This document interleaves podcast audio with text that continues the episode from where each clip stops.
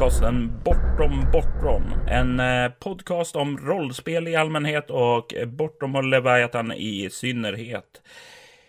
Det har nyligen varit påsk och som alla vet, som alla rollspelare bör veta, så är ju påsk den stora högtiden i eh, Sverige. Och det är då som vi alla firar Gotcon.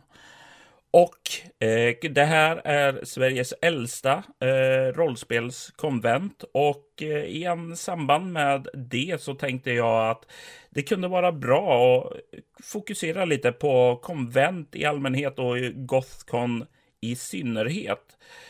Och för att göra det så har jag bjudit in två gäster eh, som har en viss koppling till det här eh, konventet som eh, alla borde vara på. Och jag välkomnar först Einar Robillard. Hej hej. Och dig Pontus Wolke. Hejsan. Eh, ja, eh, ni har ju som jag sa en koppling till Gotcon. Eh, ni är nämligen rollspels, ja, generaler brukar jag kalla er. Eh, för själva Gotcons och ni har varit det sedan 2014. Stämmer det? Eh, Pontus har varit det sedan 2014. Jag har varit det sedan 2015 tillsammans med honom. Okej, okay, så jag var inte helt ute och cyklade? Nej då. Nej.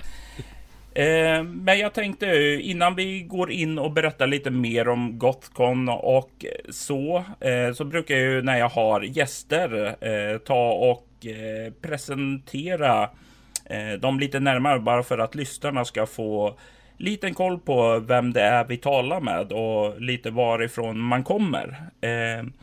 Einar, skulle du kunna berätta lite om hur det kom sig att du började spela rollspel? Absolut. Jag började spela rollspel 3, 4, 10 eller 11 april 1993. Oh, det var väldigt specifikt. Ja, det var helgen innan jag firade att jag fyllde sju, så jag var sex år gammal. Eh, och jag spelades av min far och vi spelade The Fantasy Trip, som är som en föregångare till GURPS. Det är gjort av Steve Jackson från Steve Jackson Games. Även om han då jobbar åt ett annat företag. Och gammalt 70-talsspel så från rollspelens barndom kan man säga. Ver verkligen. Eh, och jag får erkänna, jag, jag tycker jag har hört det mesta av olika rollspelen och är stora, men det här är ja. definitivt inte hört talas om. Det Nej, alltså det, det, det, är mest känt då som att det är ungefär samma grundregler som GURPS då. Uh, 3 T6 mot svårighetsgrad och så försök få under. Mm. Alltså att det är föregångaren till det. Och sen uh, var jag fast. Ja, sen var det bara att köra.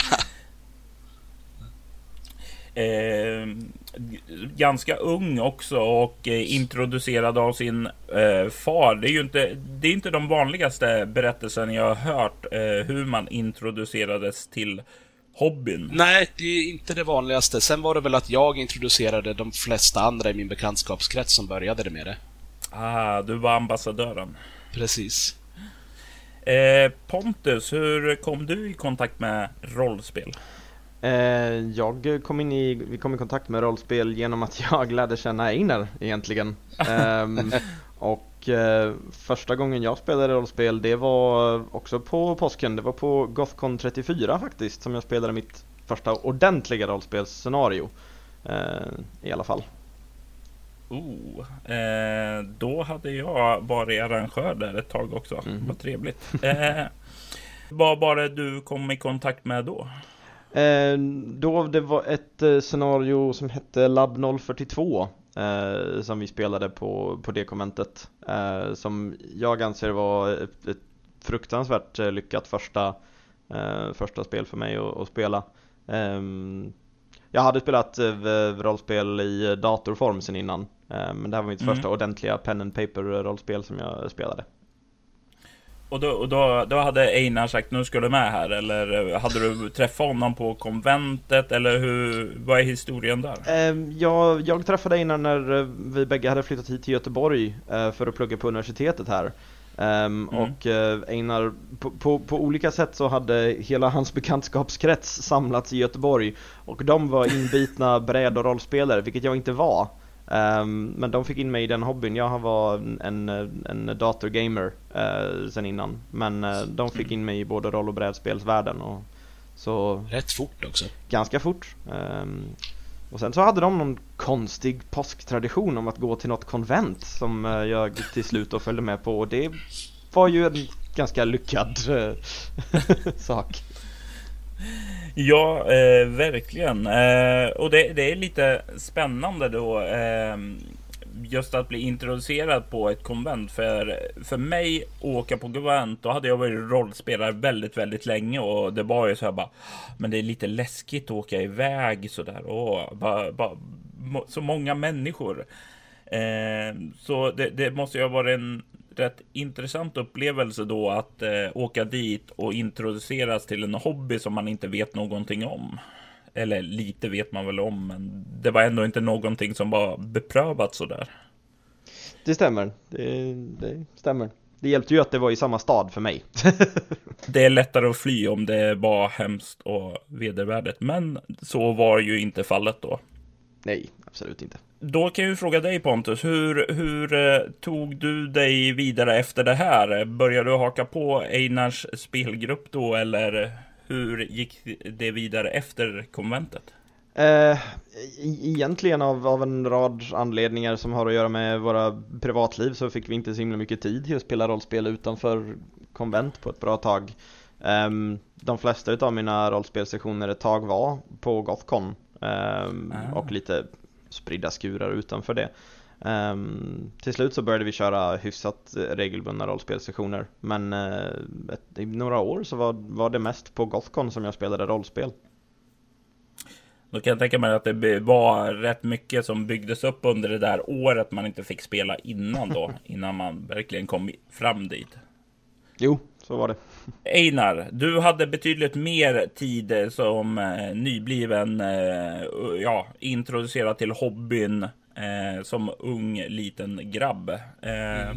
Hur såg det, vad heter det, ut? Du började introducera personer och så till hobbyn. Var det så att ni var ett, ja, en klasskamrater som spelade tillsammans eller hur såg det ut där i början? Först var det liksom nästa session där så var vi helt plötsligt två stycken, jag och min kompis där. Det här var fortfarande 93 då. Mm. Och sen några månader senare så var vi tre stycken. Uh, och så, så vi blev först fler som spelades av farsan då. Och sen så började vi, jag tror att jag fick ett Drakar och Demoner. Mm. Och då bar det ju av, då, då, kunde man ju börja spela själv liksom. Hade man ja. ett eget spel. Och då blev det ju, ja, en massa olika grejer spelade och det blev det och det blev olika MUTANT och Uh, allt vad det var. Det var mycket så här 80-tal trots att det var 90-tal redan. Uh, mm. Så att där var det mest kompisgäng sen, absolut. Ja. Eh, var, var, det just det här att du kände du kunde börja göra det till eget? Var det för att det var på svenska då eller gentemot det första som var engelskt? Nej, det var nog mer att jag... Eh, jag har växt upp tvåspråkig, så det hade nog inte ah. varit ett jättestort problem. Kanske Nej. mer för mina vänner då, men... Det var nog mer att det var mitt. Ah. Det andra, det hörde ju, det var ju pappas. Det var liksom satt i hans kontor så i en väska när det inte spelades. Mm. Och var väldigt... Det, det, jag vet inte, det är som man tänkt så här, tankar man har när man är barn. Det där är inte mitt, det kan inte jag göra själv.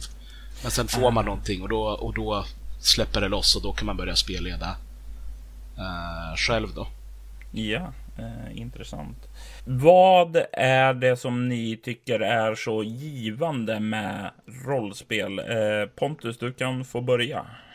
Eh, för mig så är det, det är väldigt enkelt egentligen, det är berättandet. Eh, jag har alltid eh, älskat eh, berättande. Jag har älskat att läsa, jag har älskat att skriva.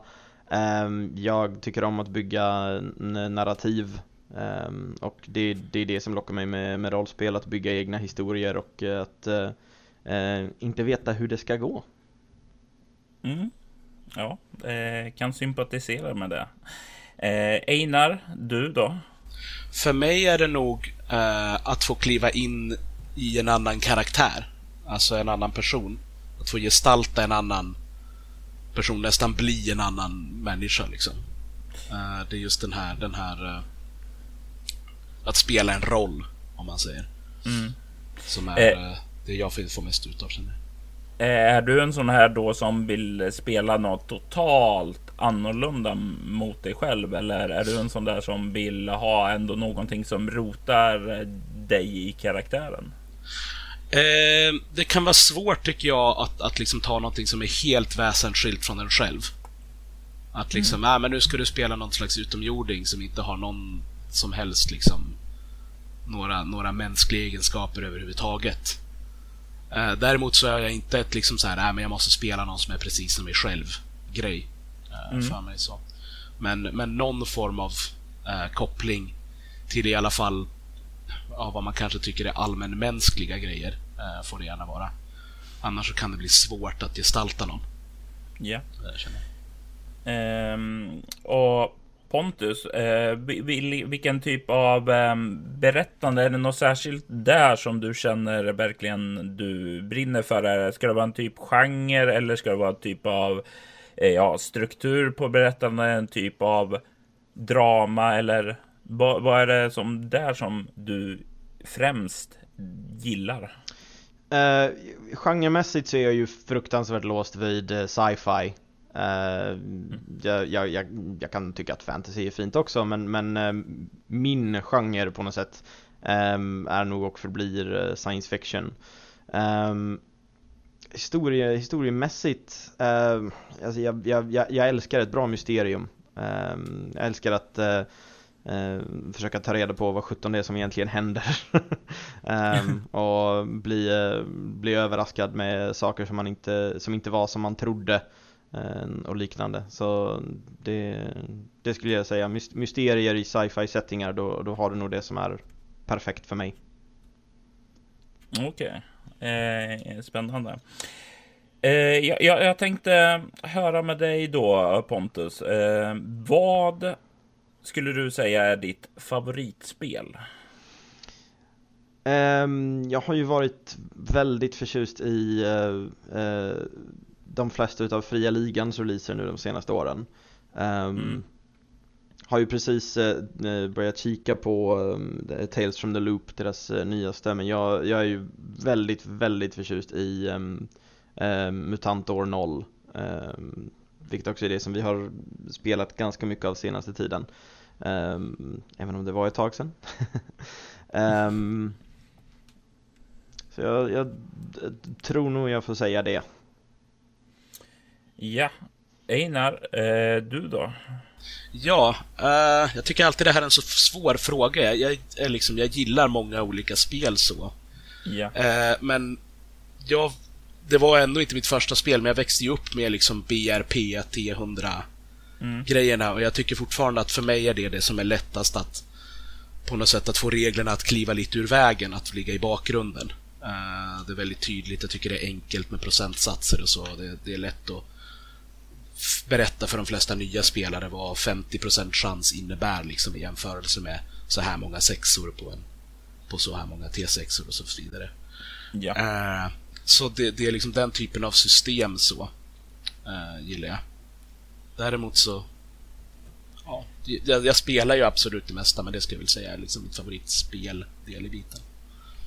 Eh, då måste jag bara ställa frågan här. Favorittärning då? Det måste vara en T100 för dig Einar. Ja, T100 eller T10. Eh, Pontus, du då? Um, jag har två stycken jättestora D20 om vi pratar om specifika tärningar. Um... nu måste jag bara fråga, hur stor är de? Uh, Lite mindre än en knytnäve. Ja, no, no, mm. någonting sådant. det, det är vad man vill höra. Okej, kan ni slå ett slag och sen kadunk och dunk och dunk på bordet där? Ja. Nice. Man får spela med dem på ett bord som ingen är särskilt försiktig med. Precis. Eller betonggolv. Eh. Eh, ja, jag tänkte då ta och eh, höra lite om ni kollar tillbaka över de goda minnena som ni har varit med om i eh, under rollspelsscenarion under olika alla de här åren ni har spelat. Om ni väljer ut ett eh, favoritminne ifrån dessa händelser. Eh, vad skulle det då bli? Eh, Pontus, du kan få börja. Ja, jag, var tvungen att fundera på den här faktiskt. Um, och det, det, det, det det, det, det, står mellan två olika minnen från Gothcon-scenarion. Um, det ena är det som jag nämnde förut, Lab 042 som eh, då var på något sätt det första ordentliga rollspelet som jag spelade och det var en, en, en fruktansvärt lyckad eh, session och jättegod stämning och det var, för mig var det ett fantastiskt sätt att liksom eh, introduceras Eh, inom citationstecken till, eh, till rollspel. Um, ehm, och det var med hela mitt och Einars eh, kompisgäng. Jag tror faktiskt att alla var där, uh, mer eller mindre, uh, den gången. Um, så det, det, är ett fruktansvärt fint minne. Um, annars så har jag uh, ett ögonblick från några konvent sen när vi spelade ett scenario som hette Äventyra döttrar. Eh, och där en eh, karaktär skulle fråga en av våra vänner David som spelade en kapten över en luftskeppsflotta eh, någonting och David inte riktigt lyckades vara med på svängarna. Så karaktären frågar Jag har alltid undrat hur, hur ser de här luftskeppen eh, som du för befäl över ut egentligen? Och David svarade Oj, eh, eh det har jag aldrig tänkt på. Vilket var... Alla började gapskratta i ungefär fem minuter alltså. jag låg på golvet efter det. Så jag, kan, jag kan inte välja ett av de två, men det, det är de två som är där uppe och svävar. oh, det är så härligt när man hör fel. Eh, kan båda för många goda skratt. Oh ja. Eh, Einar, du då? Ja, jag tänkte faktiskt på en grej. Jag kom på det här. Det, var, det här var någon gång i tonåren, så det är väl över, över tio år sedan är det definitivt nu kanske. 14, 15 eller någonting. Vi spelade Neotech 2, vill jag minnas mm. att det var. Eh, och jag var någon... Vi var alla skurkar, vi genomförde någon kupp eller något. Så vid något tillfälle så...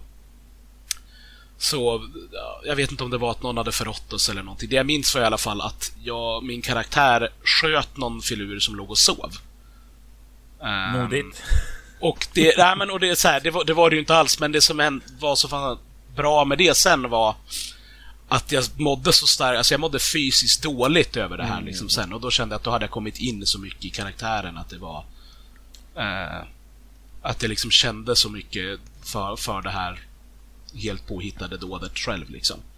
Så det känner jag var extremt liksom långt in i det och det är sånt jag gärna når ut med. Fantastiskt när vad heter det, vad heter det, det blöder in i karaktären som man verkligen känner det där. Mm, uh, precis. Uh, jag, jag, jag, känner igen det där själv. Det har hänt mig ett fåtal gånger och varje gång så då, då är det man känner wow, det här var en lyckad spelomgång. Ja, definitivt. Liksom. Ja, eh, men då tror jag att eh, det är som så att eh, våra lyssnare har fått lite pejl på vad ni är för filurer och eh, är redo att bita tag i nästa sektion eh, som eh, kommer att handla om Gothcon då.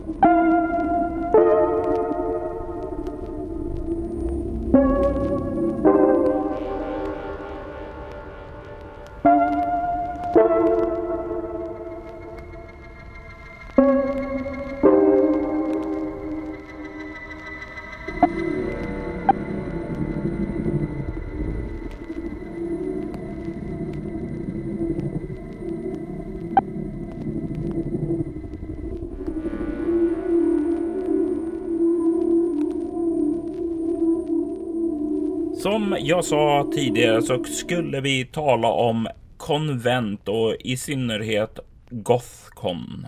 Eh, och eh, jag, jag, tänkte så här. Vad är så fantastiskt med konvent Pontus? Um, för mig så är en, en stor del utav det, förutom nu då när, när Gothcon involverar så extremt många utav mina, mina goda vänner eh, Så är det en extremt stor del utav det att eh, man under en, en kort period får befinna sig någonstans där man vet att alla som är här eh, delar min kärlek och min passion för någon del utav den här subkulturen om man får använda det ordet. Um, de kanske inte alla är, är inbitna rollspelare, de kanske inte alla är inbitna brädspelare, de kanske inte gillar exakt samma saker som jag men, men bara den här känslan eh, som jag ofta får när jag är på Gothcon att okej okay, nu står jag i ett rum och det är fullpackat med människor och eh, alla de här människorna delar no, någon del utav min passion. Um, det, det, jag, jag har förmodligen något intresse gemensamt med nästan alla människor i det här rummet och det tycker jag är en fruktansvärt häftig, um, häftig känsla. Så det, det, skulle jag säga är vad jag tycker är fantastiskt med konvent. Einar, du då? Ja, eh, jag håller med Pontus. Eh, först skulle jag säga. Det är liksom just det här att man är en del i en större gemenskap. Ursäkta nu försvinner min röst lite grann här. Mm. Um, så dels det, och sen också tycker jag det är ett så fantastiskt sätt att hitta nya saker på, nya spel. Nya sätt att spela. Eh, det är så mycket som demas och som körs och som liksom säljs och så som man kanske inte har sett förut. Eh, även tycker jag i dagens liksom väldigt mer uppkopplade och drivna tider så där man kanske har mer koll via Kickstarters och så vidare eh, och lite olika grejer, så kan man fortfarande hitta en massa nytt som man inte tänkt på förut. Eller kanske sett men aldrig riktigt provat eller något sånt där och saker som man har till, möjlighet att prova. Eh, så jag ser det som ett jättebra tillfälle att testa nya saker.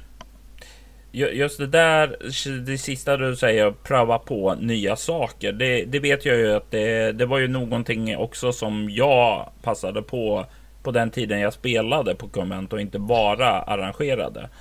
Eh, och det var ju att man testade på system som man hade hört talas om men inte spelat eller Åh, vad det där, det verkar, eh, ja det verkar finurligt. Det vill jag veta med, mer om och det blir ju ett sätt att utforska andra saker än det man sitter med vid spelborden där hemma.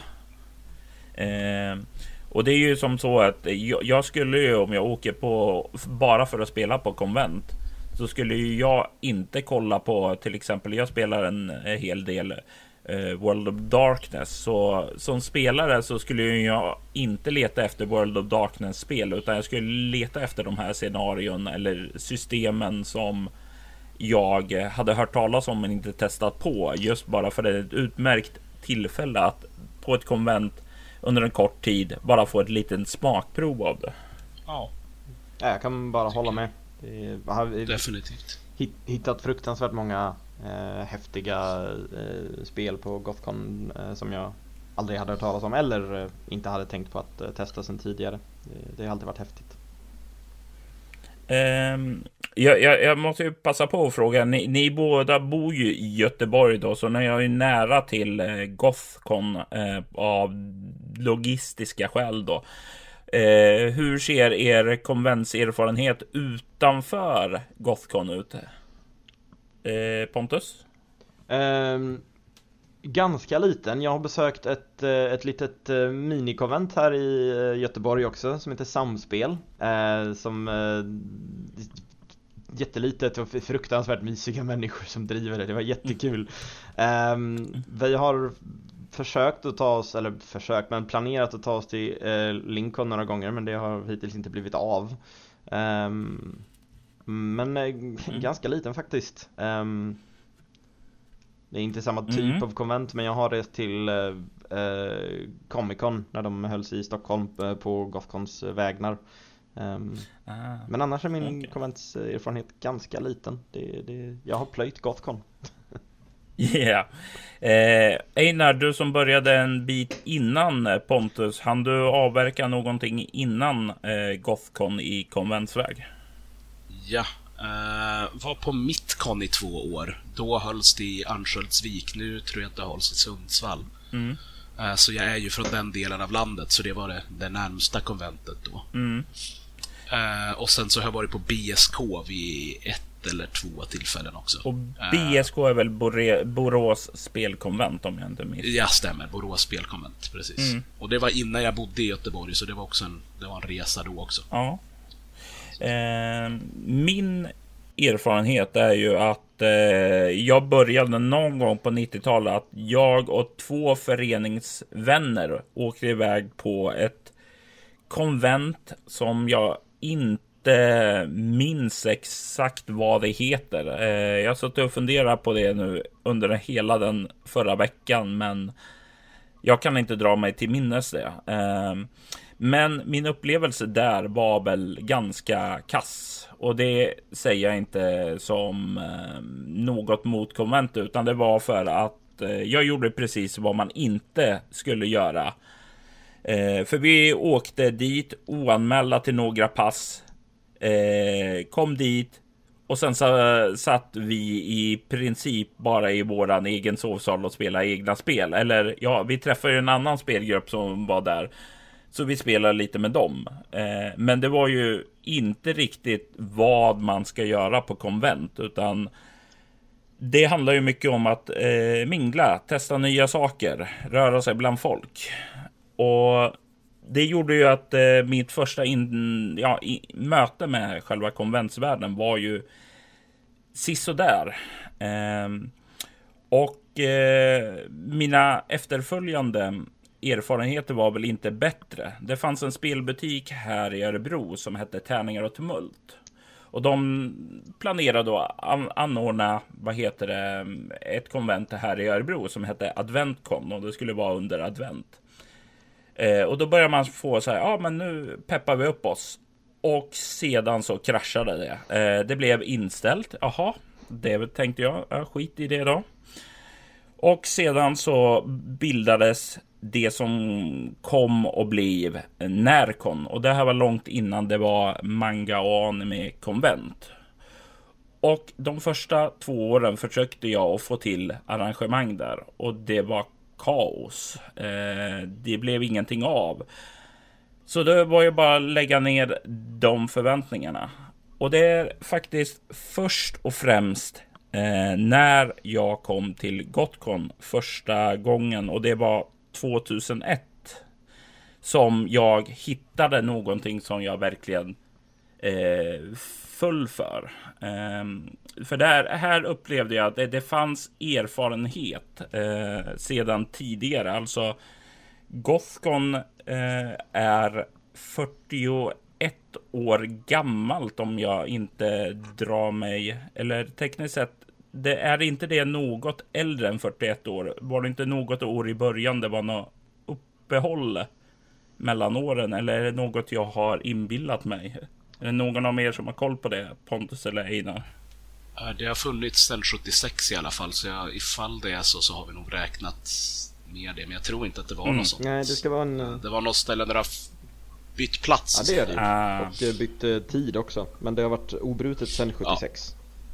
Ah, okej. Okay. Se där. Eh, det är bra att när jag har er här och rätta mig när jag har fel.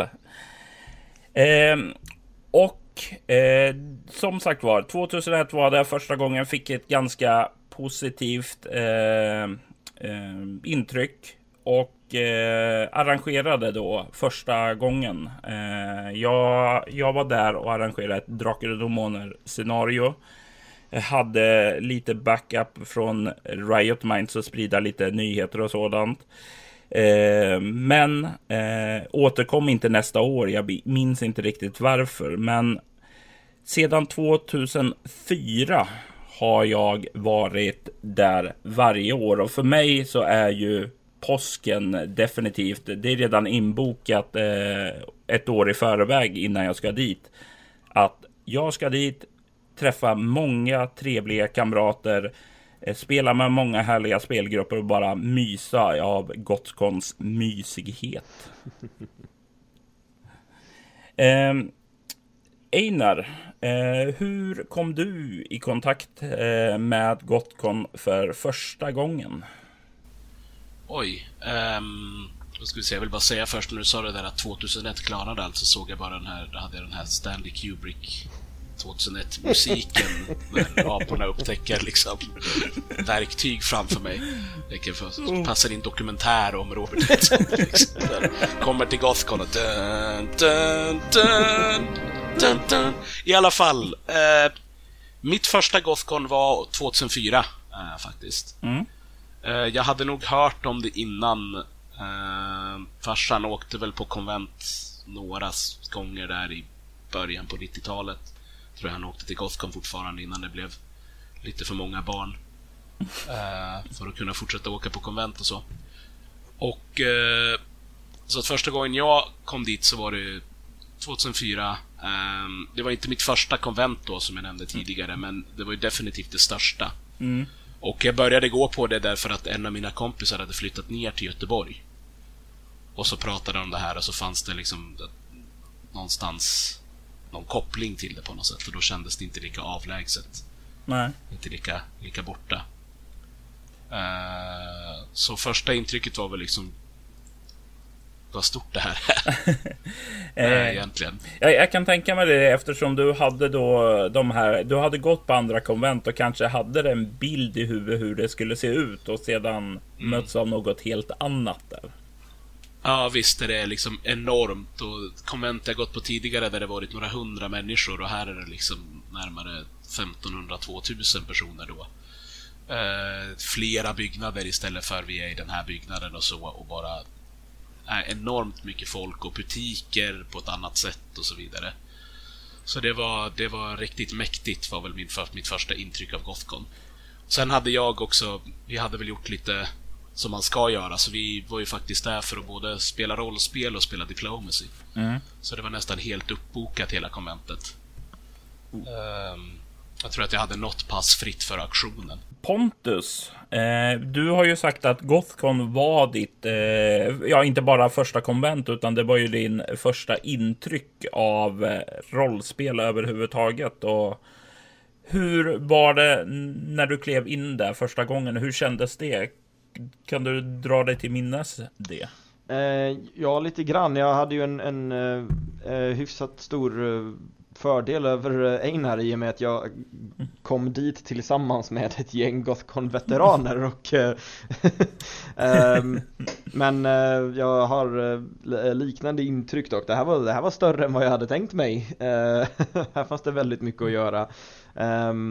Och eh, mitt, mitt första år så eh, lämnade jag väl kommando ganska ordentligt och frågade Einar och våra andra vänner okej, okay, Säg, säg, säg, till mig vart vi ska så följer jag med. Det, det här ser jättehäftigt ut men jag har ingen aning om var jag ska börja. Så berätta för mig var allt det häftiga finns så, så tar vi och tittar på det i turordning.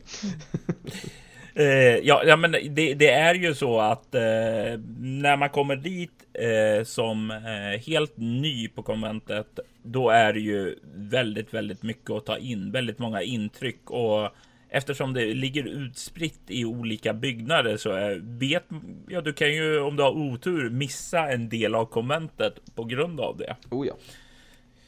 Eh, så jag, jag tänkte då höra med er om ni har några eh, särskilda tips på till de som inte har varit på Gotcon men tänker okej, okay, eh, nästa år kanske jag ska åka. Eh, vad är det man bör tänka på då? Var börjar man Pontus? Um, då skulle jag säga det som vi redan har hört på lite granna. Um, uh, anmäl dig till något. Um, ha, ha, ha, någon punkt som är, ja men det här ska jag göra. så att du inte bara är där för att uh, mingla hur roligt och underbart det än kan vara. Ha någonting inplanerat. Um, utöver det, uh, bli inte rädd. uh, de, de, de allra flesta människor på, uh, som, som går på konventet kommer bara tycka det är roligt att du är ny.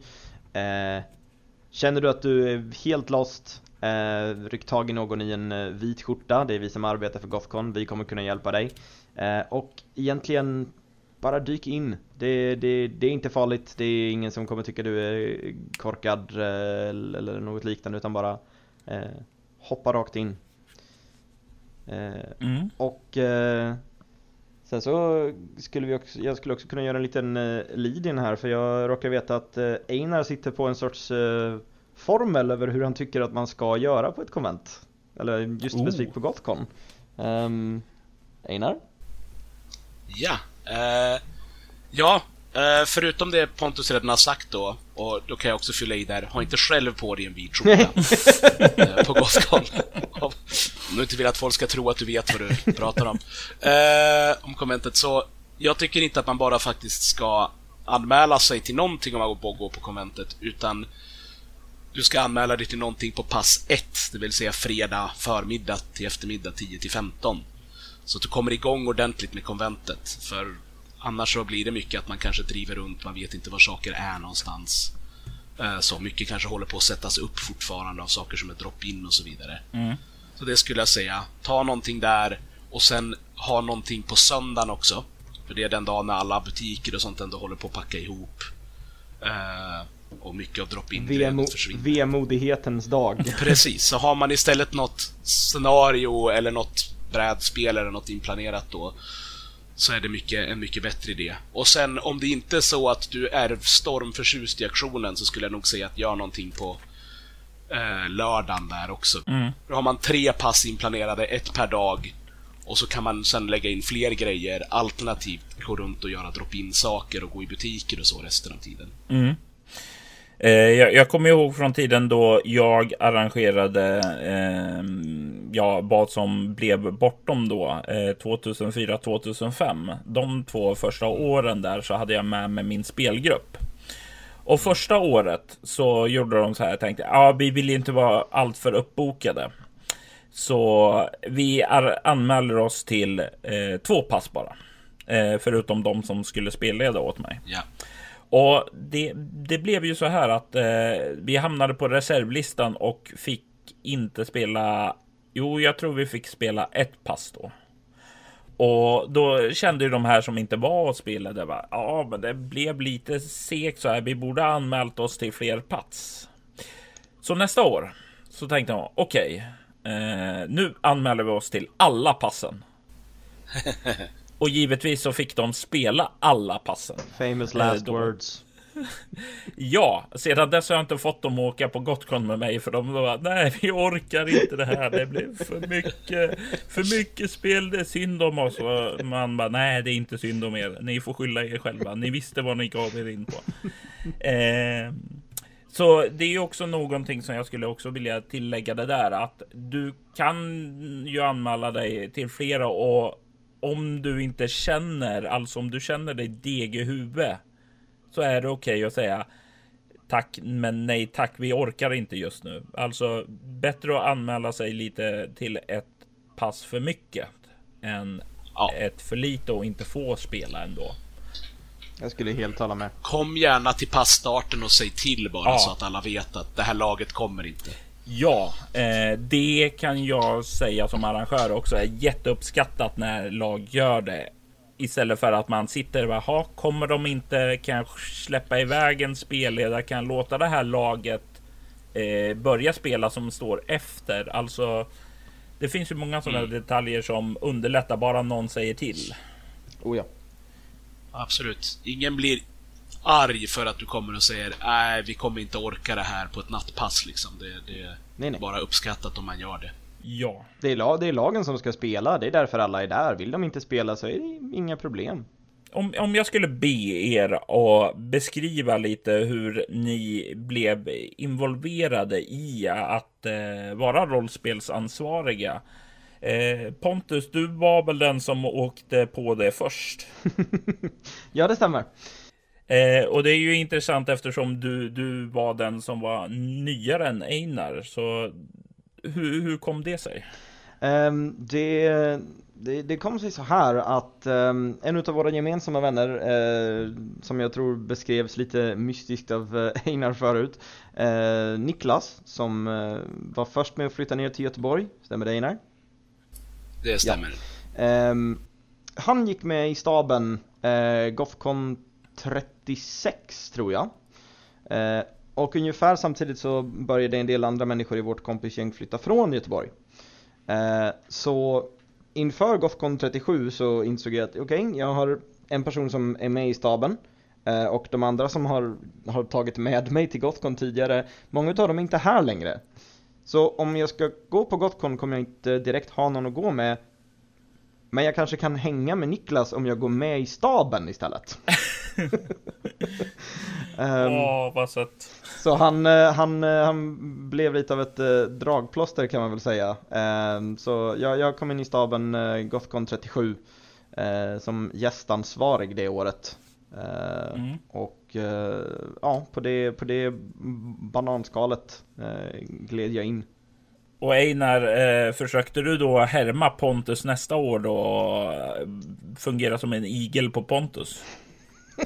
eh, jag kan väl säga så här, jag var ju en av de som hade flyttat ifrån Göteborg. Mm. Jag bodde i Uppsala i fyra år. Ah. Um, och det var under den tiden, nu ska jag säga så här, vi kom ju tillbaka till Gothcon Pontus, det var ju inte så att du hade varit helt ensam. Nej, det, det, det är sant. Det, vi, var ju, vi var ju här över påsken. Va?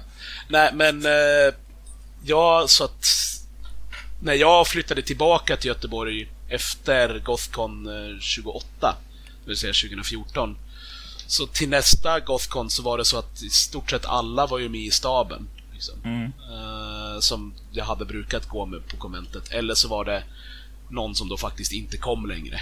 Uh, och då blev det så här. Ja, ah, men då går jag också med i staben nu. Mm. Uh, så att, det var väl en, en, en liksom piggyback på Pontus och Niklas där. Och så, som en liten side-note om du skulle ta och intervjua resten utav Gothcon-staben så kommer du höra väldigt många historier som är variationer på den här. det kan vara någon annan än Niklas på ja, många av det, dem. Ja, det kommer vara olika, olika namn men det, det, kommer vara väldigt, väldigt liknande historier på många.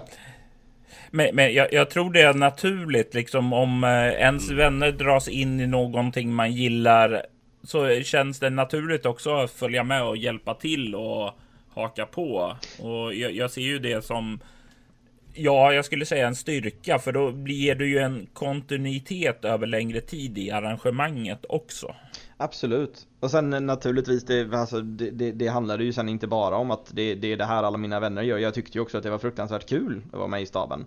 Um, mm. mitt, första, mitt första år som uh, stab så, så ja, jag var ju väldigt förvirrad och visste inte riktigt vad jag gjorde men, men eh, det var ändå kul och sen så får man bättre koll år för år och det blir, det blir ja, bara roligare och roligare egentligen.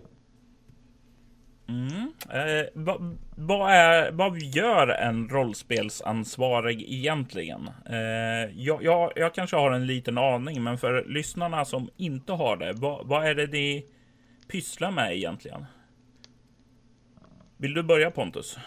Absolut. Um, vart egentligen, vad vi egentligen gör är väl vi, vi eh, ansvarar för allt det administrativa kring själva rollspelen.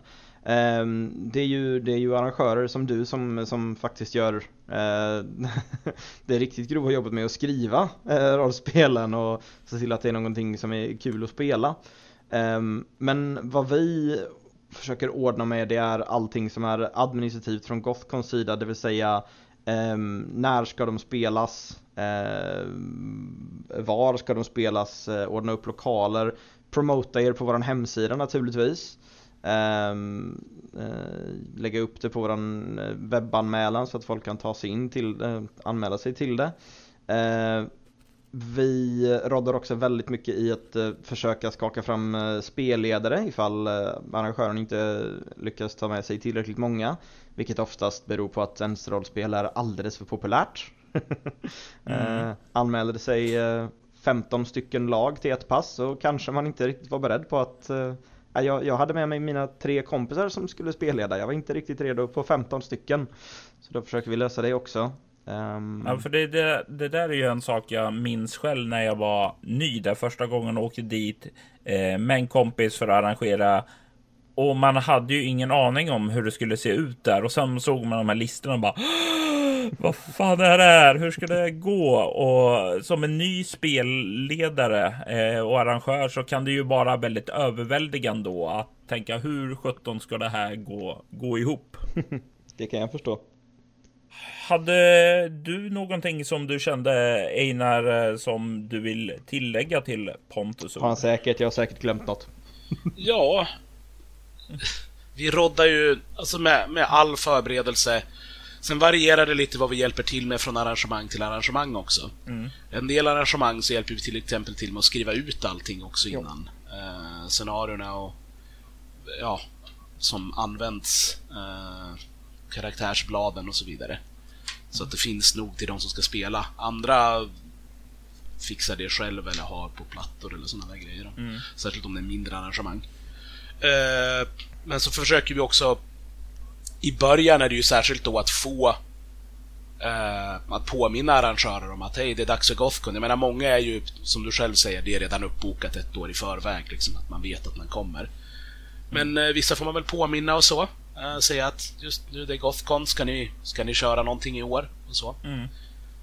Eh, och sen så försöker vi få så mycket liksom ja, hjälpa till arrangörerna att få info från dem också, som till exempel ska du äta på konventet och vill man ha t-shirts och sådana där saker mm. och behöver lite olika storlekar och om man är allergisk mot någon viss mat eller sånt också.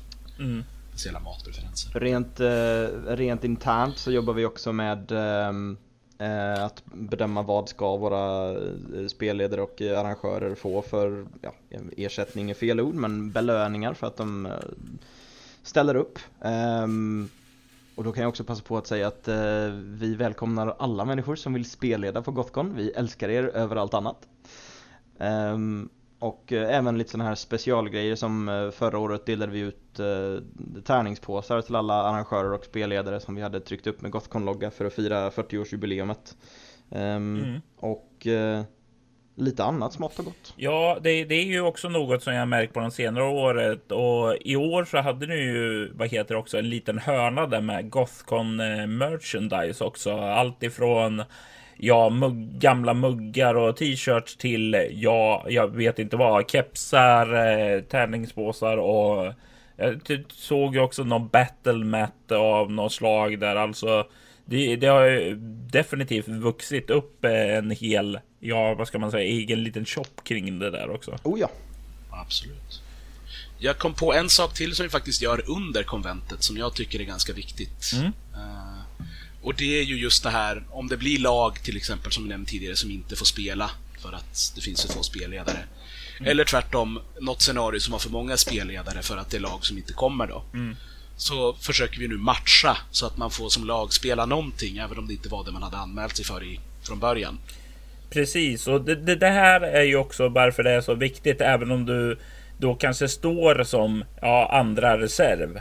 Så är det, dyk upp vid samlingarna. Oh ja. eh, och eh, det, det, kan hända att lag trillar bort och sådant.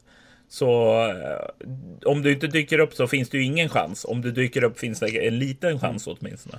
Och det är någonting som, eh, det är någonting som eh, eh, jag och Einar och även våran föregångare denna Niklas, har arbetat väldigt, väldigt mycket med. Vi vill verkligen försöka se till att alla som ville spela rollspel på Gothcon får spela någonting. Kanske inte alltid blir det mm. ni hade planerat men vi, vi, vi vill verkligen att eh, om du har gått på Gothcon för att spela rollspel så ska du få spela rollspel. Och vi gör vad vi kan både på plats och i förväg för att få det att hända. Mm. Varje sån, du fick inte, jag fick inte spela lappen som en kniv i hjärtat. Liksom. Oh vill man inte dela ut. Nej, eh, de är alltid lika trevliga när man behöver eh, tacka nej till lag för att man inte har platsen där. Eh, det är nästan det värsta tycker jag som arrangör. Eh, för man vill ju att alla ska få spela. Eh, det finns ju också, eh, jag tänkte på det här med, ni talade om tidigare eh, om just det här att folk och så är så öppna, delar passioner av olika slag. Eh, det är ju inte ovanligt att lag kommer dit och inte riktigt är fulla utan börjar leta efter spelare på plats. Eh, och eh, det, det, det, är inte ovanligt eh, med eh, att folk hittar varandra ute i korridorerna. Eh, vad heter det precis innan spelmötet. Eh, och folk som går runt och frågar är det någon som har plats för mig i mitt lag och sen plötsligt så sugs de in i ett lag. Och sådant tycker jag är väldigt, väldigt roligt. Oh ja. Absolut. Eh, Försöker premiera allt sånt ja. liksom. Mm. Eh, jag, jag, måste faktiskt ta och dela med mig av den absolut häftigaste upplevelsen jag hade i år på Gothcon relatera just till det här.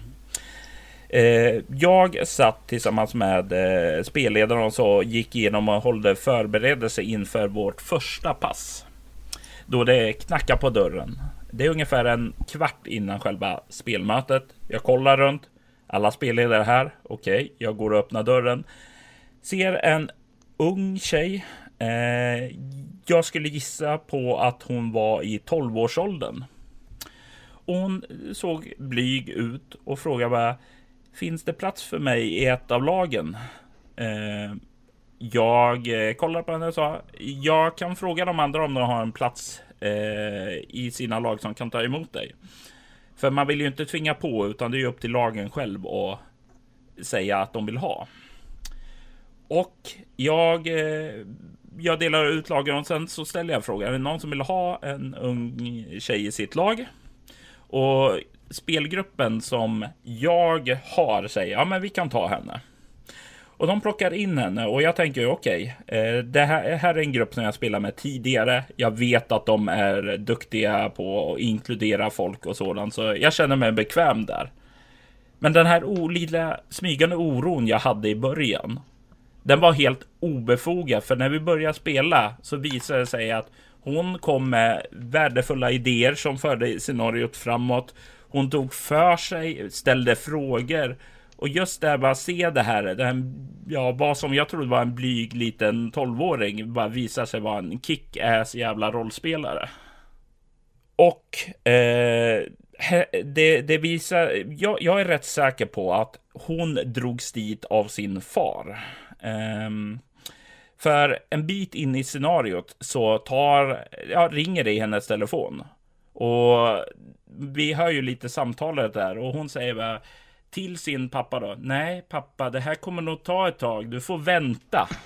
eh, så det slutade med att hon eh, ja, krossade allas förväntningar kring spelbordet och eh, ja, eh, fadern som drog dit henne med största möjlighet fick sitta och vänta tills hon var klar. Så det var någonting som verkligen kändes awesome under själva spelkonventet.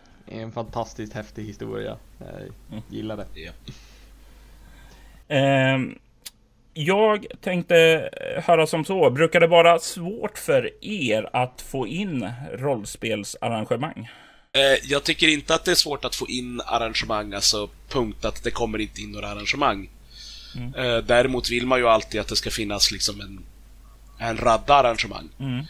Och det är alltid vissa arrangemang kommer ju in liksom, ja, där, där kom Robert Jonsson in. Det, alltså, det, det, är så, vissa arrangörer återkommer väldigt like clockwork om man säger. Eh, sen är det andra som är kanske lite mer, alltså det är vissa som inte kommer in varje år eller det är alltid så folk är nya och det är mer det här hur får man hur får man nya personer att komma in och arrangera och så. Eh, särskilt som det är alltid någon som ja, men inte återkommer eller någonting för att eh, de är någon annanstans i sitt liv nu som arrangerat tidigare eller så. Mm. Eh, och det vill man ju gärna ska att det ska komma nya in och arrangera istället. Så det är, det är där kanske som det är lite mer problem skulle jag säga.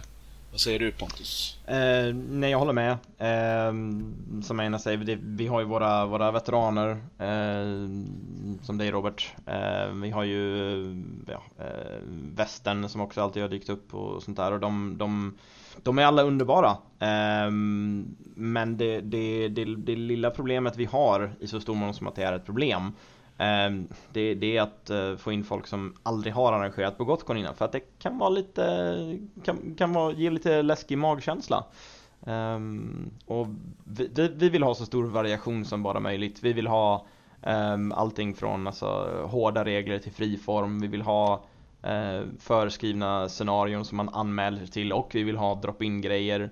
Ehm, vi vill ha kända rollspel, vi vill ha okända rollspel, lite mer um, eh, indie-stuk. Eh, vi vill ha professionella spelmakare, vi, vi vill ha in allting och att, att få en, en bra blandning utav dem, det är nog det som är svårt. Men vi brukar, vi brukar, um, brukar nästan alltid få in en, en, en ordentlig drös med dem. En sak som jag lägger lägger märke till som har förändrats från, då jag började arrangera.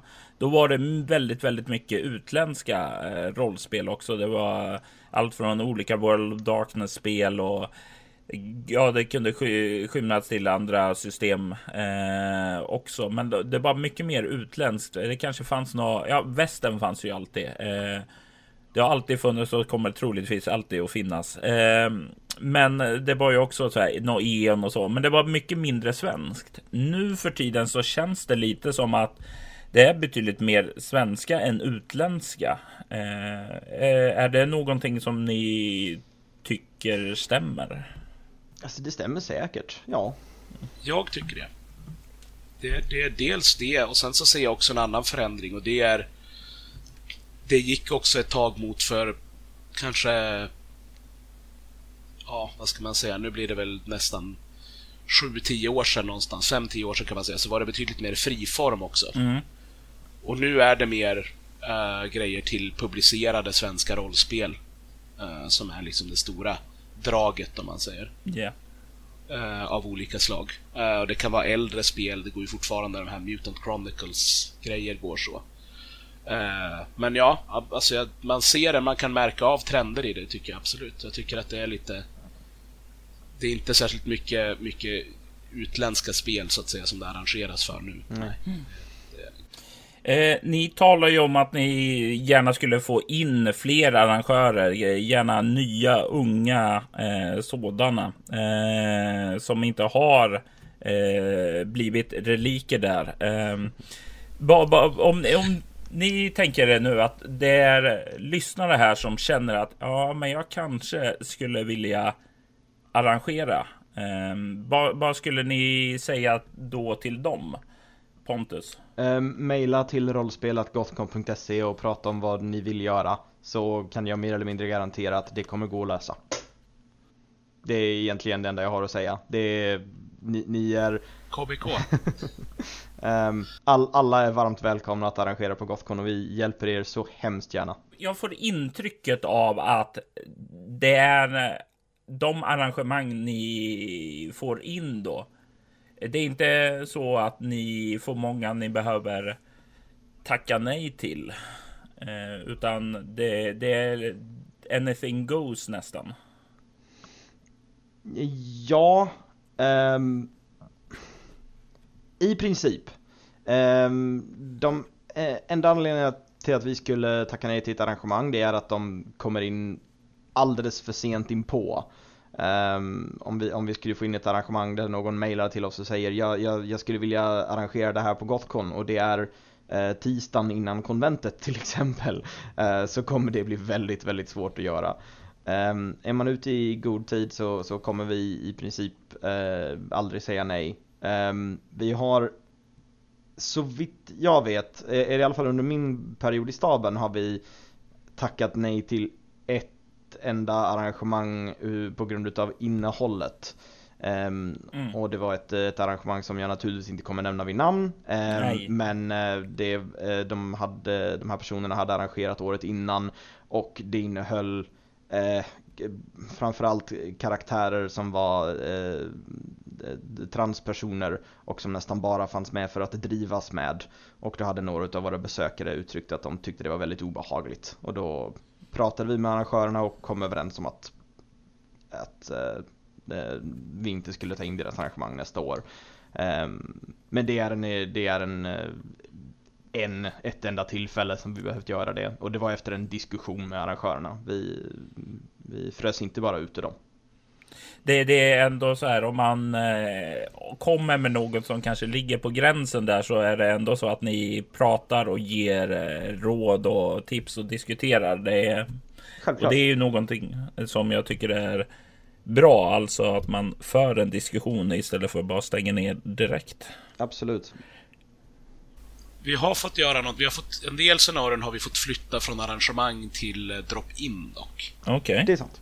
Uh, och det har, varit, det har ofta varit kanske beroende på eh, förberedelser eller om det är brist på anmälda lag eller liknande. Där det kan vara så att det fungerar bättre som en, ett drop-in scenario istället har vi tänkt. Mm. Eh, eller att man flyttar saker till de här olika rollspelsbarerna och så som vi har i Indie-rummet till exempel. Mm. Eh, så att, men det, det är också, det är inte ett sätt att liksom, nej, det här ska inte vara på Gothcon, utan mer, det här kanske gör sig bättre i den här settingen. Ja. Så. Ja. För om man, om man vill bara utvidga på det här med... Det finns ändå några tips till arrangörer, tänker jag, mer än bara liksom kontakta oss. Vilket Mm. naturligtvis, det absolut bästa tipset är kontakta oss. Men när man, om man vill anmäla ett scenario så och spelleda på Gothcon, eller då arrangera på Gothcon så förväntar vi oss egentligen i grunden att det kommer vara öppet för flera grupper, mer än en grupp. Och förhoppningsvis att man har kanske är öppen för att andra kan spelleda det Ja. också. Så, Ja. Eh, så det, det, det är ju det vi vill, annars så kan det vara så att det lämpar sig bättre som ett drop-in eller liknande. Och det är inget fel med det, vi älskar att droppa in. Nej, nej, nej, vi älskar drop-in grejer. Det är jättebra. Det, det är det vi hinner spela själva. Jag, jag, jag vet ju folk, alltså ni, ni har ju under de senaste åren haft en indiehörna där det finns massa små eh, arrangemang och eh, olika såna här mindre rollspel då. Och jag vet ju att många kommer till Gotcon bara för att åka till den hörnan och sitta och spela skiten ur alla spel de bara hittar där. Ja. Det är, Eh, så så drop-in tycker jag inte ska eh, vad heter det förringas på något sätt. Absolut, Absolut inte. inte. Drop-in är jättebra. Ja. Utan det är mer fundera på exakt vad det är du vill, du vill göra på konventet. ja. Så. Eh, Ju tydligare idé du har, desto bättre kan vi hjälpa dig att realisera den idén. Så Mhm. att säga. Mm. Och i, vad heter det, just det här indiehörnan och, och i år så hade ni också vad jag förstår en OSR-hörna också. Mm. Så det här är ju något man kan ha i åtanke om du hamnar i situationen där du sitter på ett, ja, ett spelpass där du är reserv inte får spela. Ja, men då kan man alltid kliva iväg till en sådan hörna och få lite spel ändå precis. Absolut. De, eh, de arrangemangen för att ge dem de, deras eh, eh, fulla namn så pratar du om Indierummet eh, och Ja. eh, Old School-hörnan och de drivs lite grann utav samma personer. Ehm, och de har varit på Gothcon väldigt länge och de är en fruktansvärt eh, mysig samling människor och är jättepepp när det dyker upp folk som eh, eh, inte har någonting att spela. De, de gör nästan alltid plats för en om, man, om de kan. om vi säger nu att eh, någon lyssnare här eh, tänker ja, men nästa Gotcon, då ska, ska jag skriva ett konventscenario. Jag, jag ska åka dit och arrangera det här. Eh, ni läser ni, ni, ni borde ju läsa igenom alla scenarion ni, ni får. Eller är det bara jag som lever i en vanföreställning att så är fallet? vi hinner inte läsa igenom Nej. dem helt. Alltså vi, vi skummar för det mesta grejer och sen så kan man det vara så att man fastnar för något och läser igenom ett för att man tyckte det var intressant. Men främst skummar man karaktärerna eh, för att se så att ja, man inte hamnar i den där situationen med oj, kommer det här bli uppfattas fel av någon? Men det har som sagt bara hänt En. i ett Mm. tillfälle i alla fall. Det, det som jag är ute, ni borde ändå ha ett litet hum om vad det är som funkar i ett konventscenario. Eh, det är ju en sak att sitta och spela hemma vid spelbordet och Absolut. på en plats där. Och jag, jag, jag tänkte höra om ni, ni, ni har några tips på vad som ni tycker gör ett bra spelscenario. Einar, du kan få börja. Ja, det här kommer då faktiskt egentligen mer från tror jag att ha spelat och spelet scenarion på Gothcon. Än eh, just det här att eh, driva så att säga rollspelsgruppen. Ja. Så, men, men eh, ja. Man måste tänka på så här, det är fem timmar. Är det första. Det här behöver liksom speltestas så att det går in på fem timmar, scenariot. Eh, och det är väl en annan viktig grej. Speltesta scenariot. Så kör igenom det med, med vänner, tweaka och så. Eh, det är alltid ett bra tips så när man gör scenarion. Men en, det, det kan ju vara svårt. Om du bara skriver någonting till dina vänner och din spelgrupp, då blir speltestet och spelandet blir ju samma sak. Men om du skriver så för konvent så är det jättebra att speltesta med din egen spelgrupp om du har den möjligheten. Så, eh, så skriv, se till så att det liksom ligger på någonstans, det här kommer nog ta ungefär fyra, fyra och en halv timme att köra igenom en ganska bra tid. På ett fem timmars pass så har man lite tid över liksom ifall det skulle bli någonting. Någon behöver springa och handla någonting eller toalettpauser eller liknande. Och värt att säga vad som inte jag tänkte på i början som arrangör. Det är att det kommer ju ta ett tag och presentera scenariot och karaktärerna ja. och de ska välja och de ska läsa igenom det. Så har du lite längre bakgrundshistorier så kommer det ta lite extra tid där i början också. Precis, det måste man räkna in i liksom speltesttiden i så fall. Mm. Helt rätt där. Eh, en annan sak är, som jag själv upplevt några för många gånger, är Ge inte ut för mycket kartor och grejer till spelarna, särskilt inte över så här. Här är en karta över något område där ni förväntas att ni ska spendera en halvtimme. Mm. Får spelare på konvent en karta så kan de fastna framför den i flera timmar. Liksom, att det måste vara något viktigt med det här. Mm. Vi spelade något scenario... Eh, gud, det här, är, det här är nästan tio år sedan nu, tror jag. Eh, där det, var ett, det inleddes med ett bankrån. Vi var ju, vi var ju där, alltså vi, två timmar in game höll vi på med den där banken och det skulle bara vara en introscen egentligen. eh, men, men det är liksom spelledaren, jag vet inte om det inte kunde eller ville eller chasa oss vidare och säga liksom bara rent ut det här är, det här är inte relevant. Men vi snöade ju helt in på det där och samma sak har vi gjort andra gånger. Det kanske bara är min grupp. Men det finns grupper som liksom fastnar i de där grejerna. Att här finns det, här, här har det lagts tid på, då måste det vara någonting relevant. Mm. Liksom.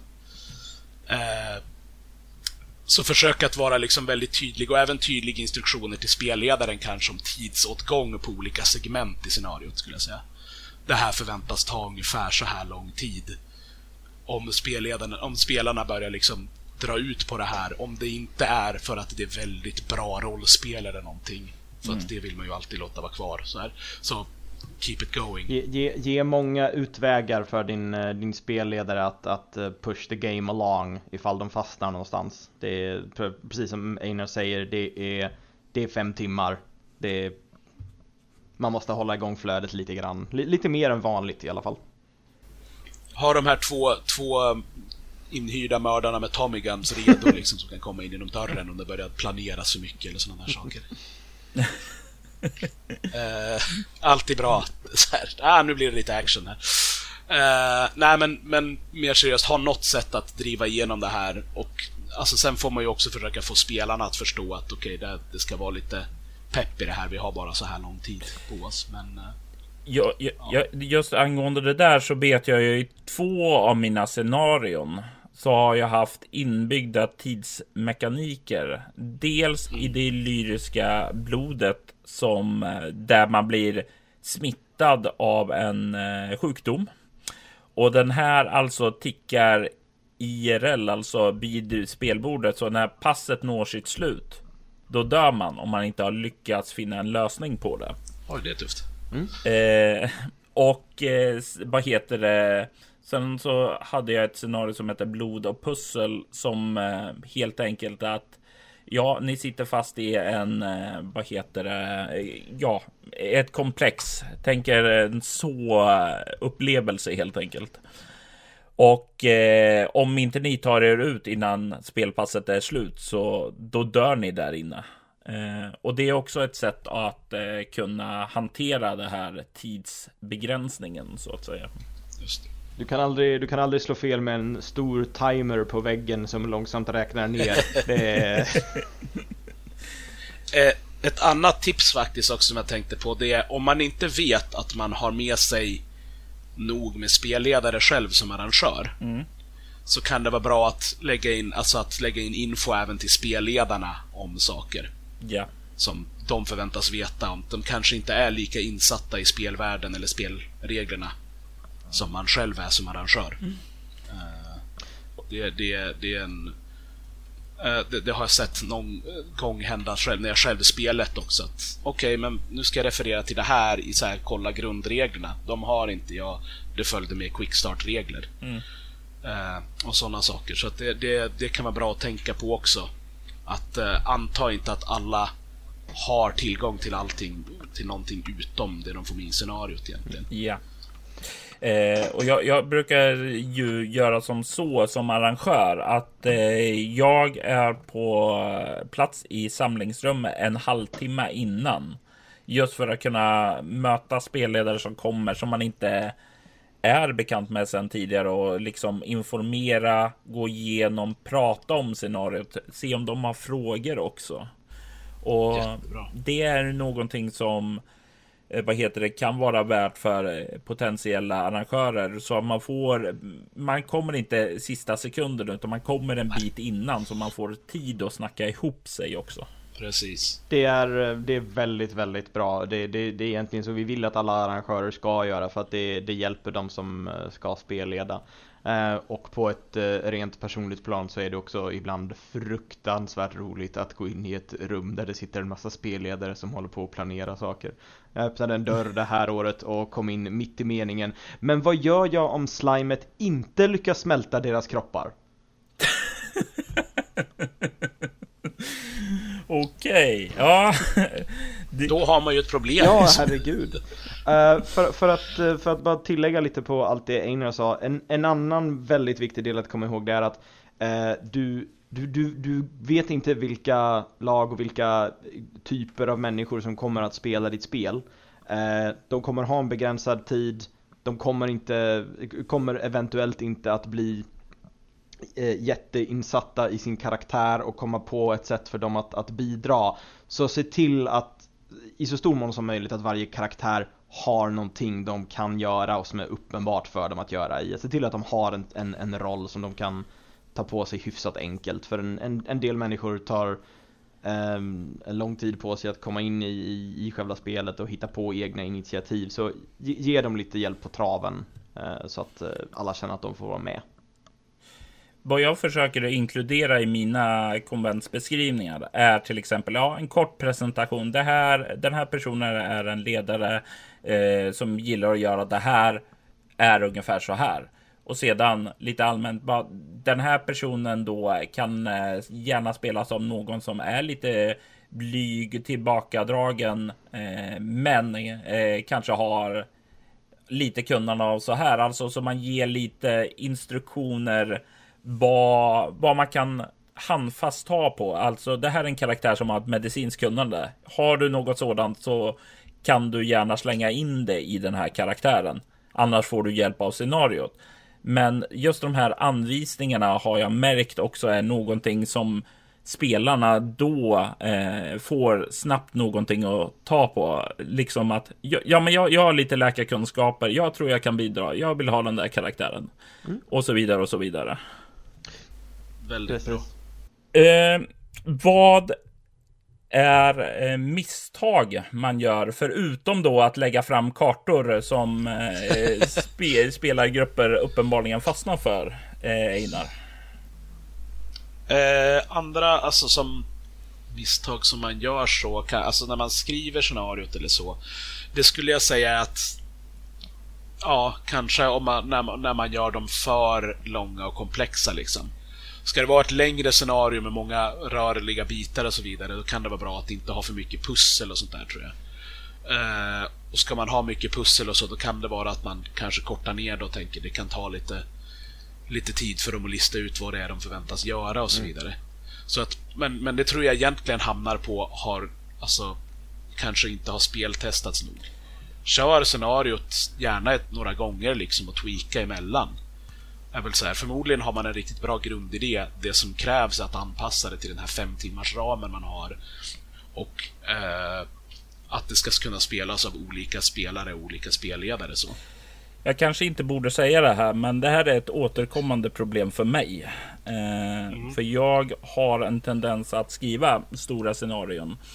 Eh, och så kommer det några år jag sitter där när och sitter och funderar bara hur fan ska jag få ihop det här? Eh, och eh, det blir alltid lika intressant en gång och sedan resulterar jag åren efter så blir det ganska små avskalade scenarion och sen så håller det sig balanserat. Eh, vad heter det under åren därefter och sen så kommer det något sånt där år man får bli ambitiös igen.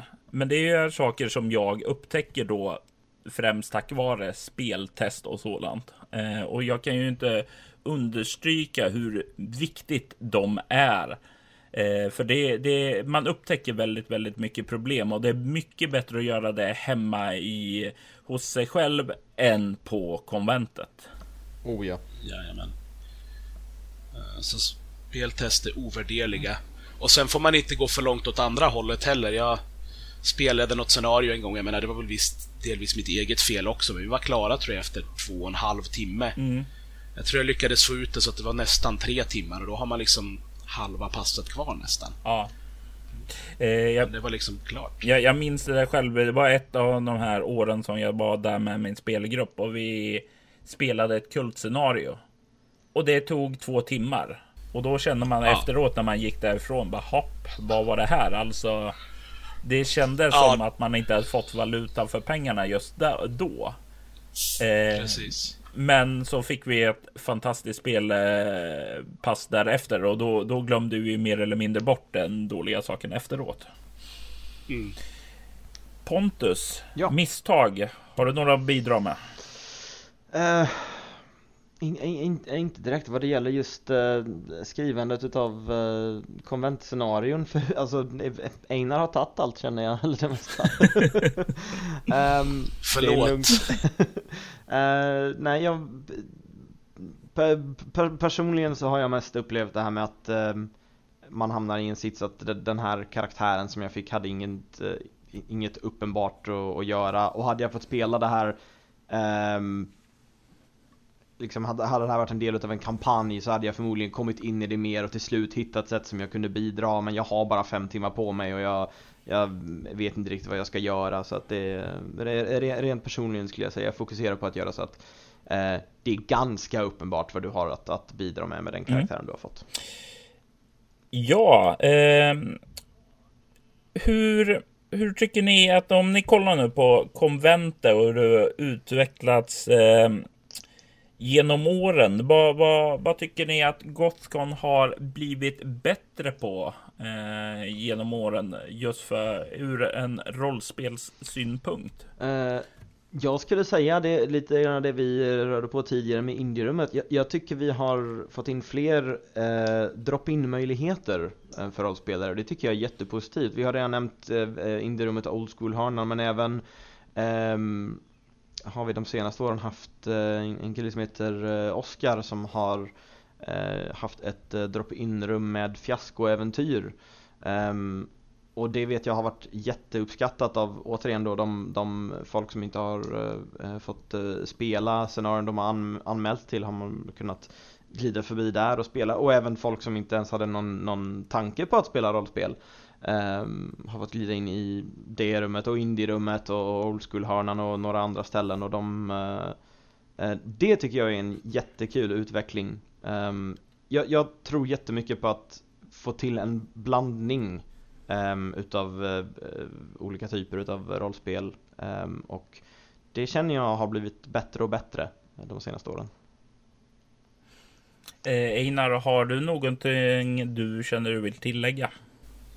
Ja, jag skulle säga att jag hoppas i alla fall, jag tror det också, men, men det är svårt att jämföra hur det är nu eftersom jag inte går på konventet som besökare på samma sätt längre. Men att vi blivit bättre på det här med att, med att hitta plats åt spelgrupper som inte fick spela det de... Alltså som inte fick plats på scenariot de hade anmält sig till. Att se om de kan spela någonting annat, om det finns plats på andra scenarion, eller se om man kan liksom slå ihop två mindre grupper till en större grupp och sådana där grejer. Det, det känner jag att det verkar som att vi har blivit bättre på. För innan fanns det som ingenting. Och där tror jag väl eh, kanske att vi kan göra så här, Robert. Har vi blivit bättre mm. på det? Har vi blivit bättre? Jag, jag, jag, kan ju säga som så att när jag började att arrangera, då, då var ju, vad heter det, rollspelsstaben eh, där väldigt avskild gentemot eh, oss arrangörer. Alltså man fick något mail där och sen när man checkade in och sådant. Men man märker ju under de senaste åren har man märkt en helt annan närvaro, alltså från er. Alltså ni kommer ju in i salen, checkar av hur läget ser ut och eh, går där ute i korridorerna.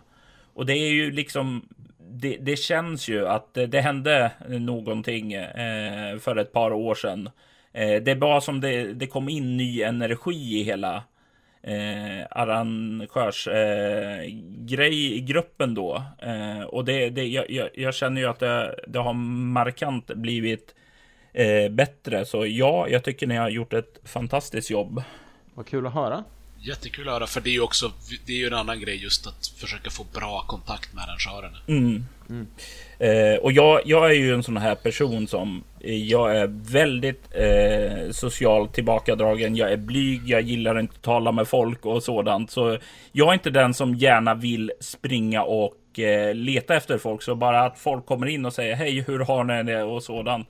Alltså det skapar ju en kontakt där som gör att man som arrangör då vågar gå fram och säga hej på ett annat sätt då istället för att gå fram utan den här initiala kontakten också.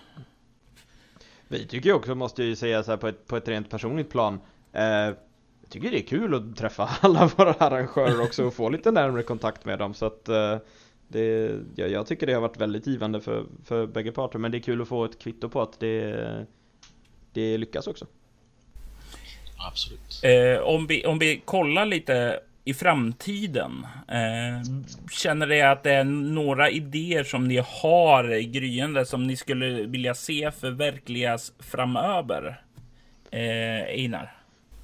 Eh, kunna lättare anmäla sig som grupp med en spelledare. Kanske mm. inte att spelledaren kommer spelleda den gruppen, men göra så att det funkar i vårt anmälningssystem. Så att man säger vi har en spelledare och kommer med en egen som kan få det och kanske spelleder en annan grupp eller någonting. Mm. Göra det på ett enkelt sätt för grupperna. Ja. Eh, Pontus? Eh, samma som Einar sa, också gör det lättare för spelare som saknar, eh, för lag som saknar spelare och vice versa att hitta varandra. Vilket vi gjorde ett litet eh, försök till det här året med en, eh, en Facebookgrupp Eh, där mm. man kunde söka efter eh, lag som saknade spelare och vice versa. Eh, men att göra den processen så enkel som möjligt vore också väldigt, väldigt kul. Hur tycker Har ni hunnit utvärdera hur den gruppen fungerade och sådant? Eller är det för tidigt? Uh, inte riktigt, vi nej vi, vi, har väl mer eller mindre varit i en, en Gothcon-koma den här veckan Jag drabbades av Gothcon-pesten det... Ja, eh, jag, jag, känner igen det. Man alltid dagarna efteråt så är det liksom bara landa, återhämta och påfylla batterierna som gäller. Oh, ja. Eh, jag vet ju, jag har ju varit på andra konvent, till exempel Lincoln. Och nu var det ju för sig många år sedan jag var på Lincoln. Eh, det var 2008 jag tror jag var där. Och då hade de ju ett annat upplägg än vad ni har när man anmälde sig. Eh, och det var ju att man anmälde sig inte som lag, utan som individuella spelare och så satte det ihop på plats. Eh, det är ingenting som ni också har eh, funderat på kanske ha som något, eh, ja, eh, jag kanske inte ersätta lagen, men som något så här kompletterande en pool på något sätt. Nej, ingenting som vi har funderat aktivt på. Det är väl på. ingenting vi har tittat på. Men varför inte titta på det? Absolut. Det är inte, vi, vi Gothcon ligger eh, lite grann i den här fasen att vi försöker ersätta vårt eh, databassystem och har försökt göra det i eh, antal år. mm. um, för att göra dels sådana här saker lite lättare att administrera. Um, mm. Men det är definitivt någonting som är värt att tänka på. Um, för jag tänker ju om man kan få in det i systemet så har man ju en pool där som man kan hämta ur och också rangordna allt eftersom också som kanske underlättar. Eh, men som ni säger, eh, det kräver ju att systemet klarar det också. Mm. Eh, om jag ställer frågan till er nu när vi börjar avrunda segmentet. Pontus, varför ska man åka till Gotcon nästa år? Eh, för att det kommer vara eh, Gothcon 42, det kommer vara fyllt med Lyftarens Guide till Galaxen-referenser gissar jag på. Eh, för att, eh, ja det jag sa tidigare i segmentet egentligen, det, det är en, en, en, underbar plats att befinna sig på som nörd. Ehm, man, eh, man vet att man är i gott sällskap. Ehm, och jag kan bara tala för mig själv men det är, det är, det är årets höjdpunkt eh, och det har det varit både som besökare och som stabsmedlem. Ehm, så ja, ett, eh, ett Gothcon är alltid ett Gothcon som det heter. Mm. Einar? Ja, jag skulle säga att det är spel-Sveriges och framförallt rollspels-Sveriges största högtid. Påsken, eh, Gothcon. det är då det händer häftiga saker, det droppas nya spel och sådana där saker till Gothcon. Mm. Uh, och man kan testa på så mycket nya saker som man aldrig har gjort förut. Uh, prova grejer som man kanske inte vet, ska jag lägga pengar på det här eller så vidare. Uh, testa nya scenarion till nya spel man aldrig har spelat förut. Det finns så mycket att göra på Gothcon så jag skulle rekommendera alla att komma dit. Ja. Absolut. Och jag, jag, jag, vill ju understryka något själv som ger ut spel. Det är, ju, det är ju här man vill få ut sina produkter. Det är ju där som man har en stor kontaktyta mot folk. Och tillhör du personen som ja, du, du, du spelar Eon och diggar eh, Helmgast. Ja, men då är det ett utmärkt tillfälle till exempel att få träffa dem. Vill du träffa fria ligan? Ja, men då finns de här. Alltså har du en spel som du, svenskt spel ska jag väl då kanske säga, så kommer du troligtvis hitta spelskaparna här. Och utöver alla de här härliga spelen då så är det ju ett utmärkt tillfälle att få eh, träffa folk som du diggar helt enkelt. Ja, väl sagt. Eh, och eh, med det så tycker jag att vi slår ihop boken för den här gången om Gothcon. Jag gissar på att det är inte sista gången vi kommer få höra talas om Gothcon här i podden. Om inte annat så kommer vi få höra det nästa år, om inte annat. För där tänker jag att vara. Vi med.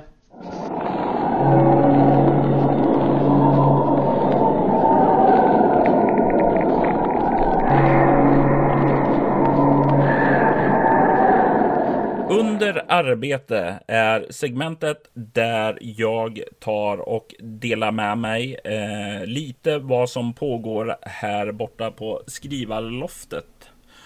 Och det är väl framförallt två projekt som har rullat på nu på sistone. Det första under ytan volym 1 till Leviathan är, eh, vad heter det, någonting, eh, en, ja, det är någonting som relaterar till Gothcon. För det är två tidigare Gothcon-äventyr, Bathofobi och Fångar i djupet som var förra årets Gothcon-scenario. Och dessa har samlats i en äventyrssamling eh, som släpptes på Gotcon. Som jag sa, alla vill släppa sina böcker på Gotcon och eh, jag är inget undantag. Så vi håller nu på, vi sålde den på Gothcon eh, och vi håller nu på att börja lägga in den i våra system och skicka ut den till ja, alla ställen som säljer rollspelsböcker. Så eh, inom kort så kommer alla ni som inte har varit på Gotcon kunna köpa det. Och det här är ju också en liten grej som man också kan tänka på om man vill vara först med att skaffa ett, det nya häftiga rollspelet eller så. Ja, då är det stor chans att det först släpps på Gotcon. Eh, så ännu ett skäl till att vara där. Bathofobi var Gothcon 38, tror jag bestämt. Det låter väl rimligt, ja. Nu när jag tänker över det. Jag tänker inte motsätta det. Uh, nej. Uh, jag litar på dig Pontus. Det är ett misstag.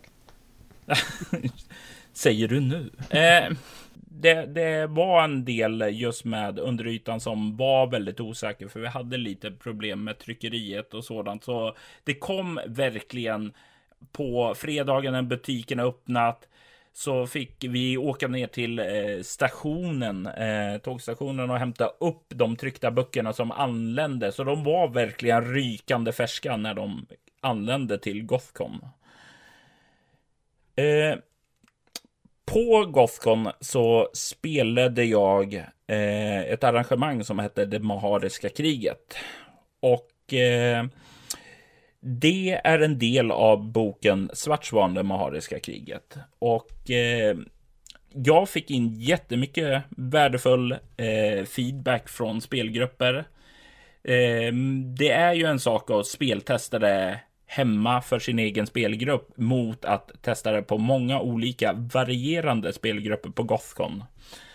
Så det här är någonting som jag nu har tagit med mig tillbaka och sitter och ja, reviderar text utifrån många intressanta eh, feedback och även förvecklingar som skedde i scenariot. Så jag vill ta tillfället i akt och eh, tacka eh, alla spelgrupper som var där, hade kul och eh, delgav sina intryck efteråt. Eh, det som är nu stort sett klart eh, på, eller det som nu i stort sett är kvar på Svartsvan, den stora delen är eh, skeppsstridsreglerna. Eh, och det är vad jag sätter mig nu nästa vecka med att börja kolla på. Och eh, när de börjar bli klara, ja, men då börjar även eh, Svartsvan att bli klar. Och jag siktar på att ha boken kvar, klar någon gång framåt mot sensommaren. Och det är ungefär det som jag har att rapportera ifrån skrivstudion just nu. Vilket gör att vi klipper till nästa segment.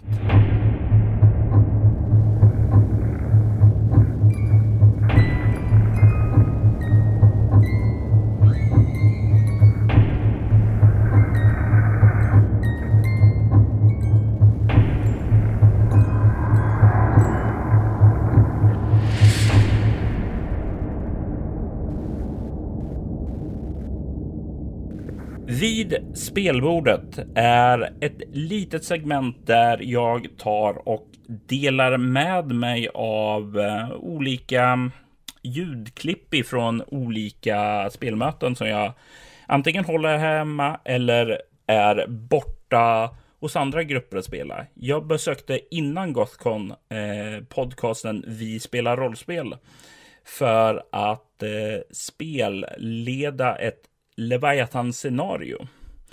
Och eh, jag tänkte dela med mig av ett litet ljudklipp därifrån. Eh, och det här ljudklippet kommer jag att spela alldeles strax. Sedan ska jag, Einar och Pontus tala om eh, det efteråt. Eh, så jag tänker, jag gör som så, jag spelar det nu. Liksom. Men varför skulle de säga åt honom att mörda folk? Ehm. Ja, jag vet inte. Spontana tankar och reaktioner. Det känns som att vi... Jag önskar jag kunde hjälpa till. Mm. Uh, jag gör väldigt mycket antaganden här, men... Uh... Alltså, vet vi någonting, vad vet vi om processen som används för att, för att framställa de här? Eh, vi vet att den bygger på någonting som, eh, vad var det de kallade det för? Den här DNAn? Den illyriska DNA. Ja. Och själva projektet som de kallar var projekt evolution. Mm. Och det var för att skapa folk med eh, starkare, snabbare och mer resistent mot sjukdomar och liknande. Helt enkelt bättre. Så vet vi om det är liksom, är det manipulation, manipulation av foster eller är det någon form av injektioner eller liksom hur, vet, vad vet vi om? Det var på foster eh, som de utfördes då i alla fall. Mm. Här är en teori. Eh, någon, eh, alltså det är, det är Juri som någon är ute efter. Därför att han är ett barn till en av de här eh, supersoldaterna. För han bär på DNA därifrån. Så någon utger sig för, för att vara eh, Jehona. Men då hade de kunnat ta honom för länge sedan. Det funkar inte heller. Boom! Det säger och dörren far upp! Ja. Eh, varför jag ville spela det här var just avslutningen. Och jag, jag kallar det här någonting som jag kallar det helt enkelt för chockeffekter. Eh, att man eh, mitt under en eh, period där det börjar lugna ner sig, ingenting har hänt. Plötsligt rö eh, höjer rösten, slår i bordet, smäller i en dörr eller någonting bara för att rycka spelarna från sin eh, ja, lugna tillvaro. Är det här någonting som ni också brukar göra, Einar och Pontus? Eh, det händer att, att man gör det, ja. Absolut. Jag tror det mest lyckade som jag har gjort någon gång var när av någon anledning, förmodligen för att jag planerade för det här, så hade vi mörklagt inne i rummet. Så att det inte var några, alltså så att det var täckt för fönstren och så vid något tillfälle så släckte jag så det blev kolsvart. Mm. Eh, och för, för, just för att, nej men alltså nu, nu blir det svart helt plötsligt, det blir mörkt. Och det fick en jäkla effekt. Eh, kan jag säga. Mm. Nice. Eh, så att, ja, det, det händer ju att man använder dem absolut. Och det, det får ofta en viss typ av effekt. Det är den här som jag nämnde tidigare, två personer kommer in med k-pister. nu, nu, nu får vi något att hända här, effekten så att säga. Mm. Eh, Pontus, du då? Um, ja, det händer väl. Jag sitter och försöker komma på någon gång som jag har använt något liknande. Jag vet att jag vid något tillfälle när jag spelade en session så satt folk vid en lägereld och bara hade en, en eh, ja, höll vakt. Eh, och så sa jag plötsligt eh, till en av spelarna eh, Jag är hungrig. För att så här, ehm, uppmärksamma honom på att det är någonting som inte stämmer. Men, vad, vad är det som händer? Vem var det som sa det där? Så upprepade jag bara Jag är hungrig, jag är hungrig, jag är hungrig, jag är hungrig, jag är hungrig för att få honom att inse att Nej, det här är någonting du måste ta tag i just nu. um, men uh, annars vet jag inte om jag använder dem så superofta men det kanske jag borde göra. Det verkar ge bra effekt här tycker jag. Hade fått mig att vakna till i alla fall. det, det, det, är ju lite grann det här som jag är ute efter. Eh, vad heter det för att skaka om en situation? Eh, det är lite grann det Einar också var inne på med att man driver på handlingen. Nu, nu börjar det att ja, de vet inte riktigt vad de ska göra eller så är de så inne i sitt planerande. Och jag, jag tänker ju sånt här på ett konvent så är ju chockeffekten någonting som känns som en värdefull tips om man har begränsat med tid. Alltså blir man fast i långa diskussioner, ja men då är det här ett eh, bra tillfälle för att få igång dem igen. Absolut.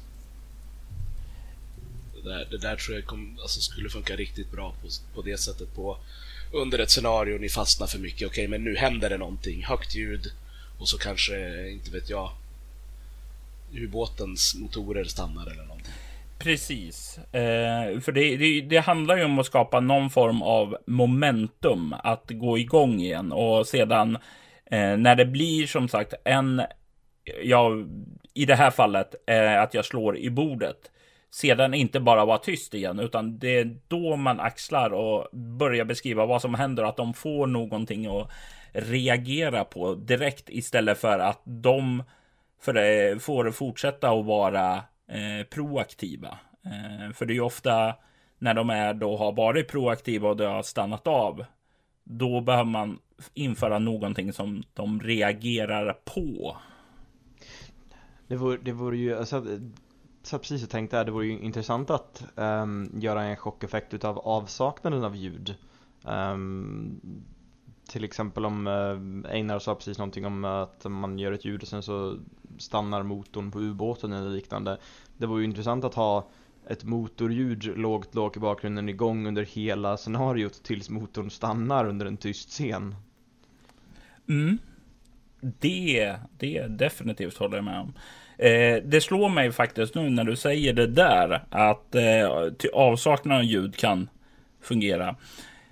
På det här kom, första konventet jag var på som var väldigt misslyckat och eh, jag, ja, vi spelade bara med en annan grupp. Så spelade vi ett Vampire-scenario. Och vad heter det? Då var det som vi delade upp oss. Några var utanför en nattklubb.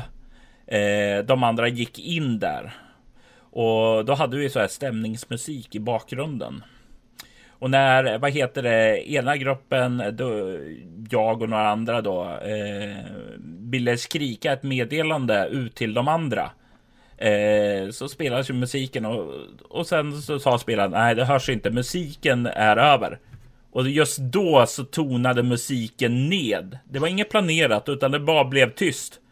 Och då satt vi där och bara vrålade för fulla lungor. Det där var för att det skulle höras utåt. Och spelledaren var fine, de hör, gå och hämta in dem. Och det, det, blev så lyckat just eftersom det var så slumpat också. Mm. Eh, så det, det, går ju att skapa, eh, använda sådana här tillfällen, eh, skapa chockeffekter av saknad ljud eh, och bara fånga dem i ögonblicket också. Mm. Absolut. Ja, eh, då tycker jag att vi tar oss vidare till minnesstunden.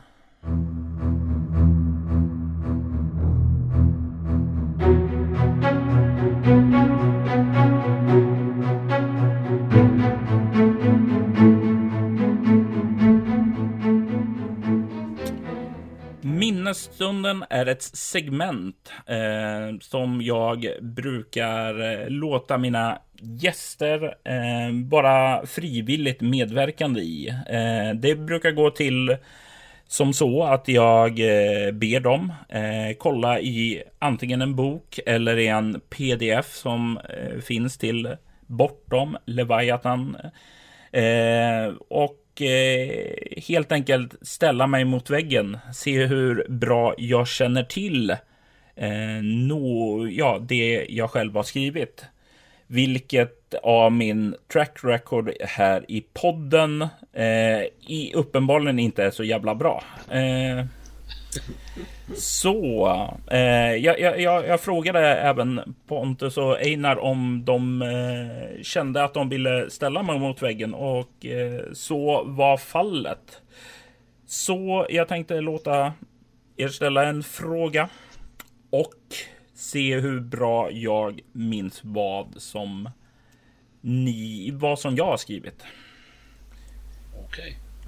Eh, jag slog faktiskt upp en sida här eh, tidigare. Mm. I, eh, jag kan vara snäll nog faktiskt att berätta vad, vad det är för någonting jag har slagit upp här också. Det är grundboken till Leviathan. Okej. Okay. Eh, slog upp en sida och valde en fråga här. Vem äger Park Sova, Ugglornas park, i Polaris? Eh, Park Sova eh, i Polaris, det är... Oh, eh, det är... Det är en ganska rik dekadent aristokrat vid namn Oleg Ustinov, om jag inte minns helt fel. Det är ju 100% rätt där. Åh! Finansmannen Oleg Ustinov. Åh, jag, det här, här gick ju jättebra. Jag, jag fick ett rätt, äntligen! Så som jag väntat. Eh, det här är faktiskt en eh, berättarperson eh, som inte jag har skapat utan det är min medförfattare eh, Kalle Odnoff eh, som skapade honom. Så eh, uppenbarligen så minns jag det andra skriver och inte det jag skriver kan vi ju dra slutsatsen av. Ja. Det är väl lite så. Nu är jag lycklig. Nu kan jag dö lycklig. Ja. Okej. Okay. Nu gick det bra där i alla fall. Ja, men du har fått, fått ett rätt svar till slut. Ja. Det var länge, länge sedan sist. Och det var en lite, det var, det var ju inte den mest uppenbara frågan heller. Så. Nej, Eh, så lite minns jag uppenbarligen. Ja, det är jättebra. Eh, jag eh, får säga som så att vi börjar närma oss vårt slut. Um, om ni vill komma i kontakt med Bortom så kan ni göra det på Bortombloggen på bortom.nu. Ni kan eh, gilla oss på Facebook. Eh, hitta oss som @spelabortom på Twitter och Google+. Eller så kan ni mejla till info bortom.nu. Eh, om man skulle vilja komma i kontakt med dig Pontus, eh, hur gör man det? Eh, förutsatt att det handlar om Gothcon-relaterade saker så är det mm. enklast sätt att eh, mejla till eh, rollspel gothcon.se mm. eh, Och jag antar att det samma gäller dig också. Ja, precis. Jag menar, vill ni komma i kontakt med mig av några andra skäl så kan ni nog googla och få fram någon form av kontaktuppgift. Men annars är det, är det Gothcon så är det rollspel.gothcon.se. Och där kan ni vända er om ni har tankar, frågor eller andra funderingar om vad som krävs för att arrangera eller om eh, vad heter det, ni har specifika frågor och vad man bör tänka på som ni inte tycker har tagits upp här i avsnittet. Och med det så säger vi Hades!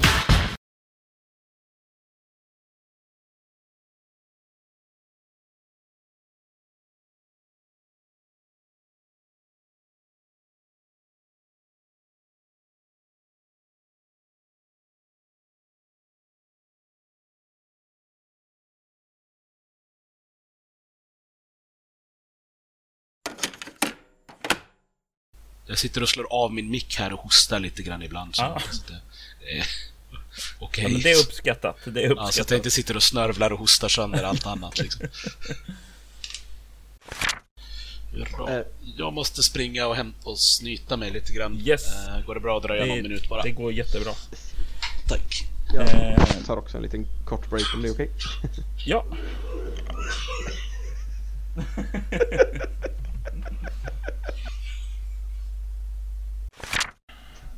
Det där gick väl bra? Jag tycker Ja, det. det tycker jag. Min röst klarade sig hela vägen även om den har blivit märkbart raspigare och mer kedjerökt känner jag under de här två timmarna. Jag, jag, jag tyckte det var så fint här att eh, du sa ja ah, men jag behöver ta en liten paus och sen så hör jag i bakgrunden sen hur det går bara, bara Hostar upp lungorna. Det är ungefär så.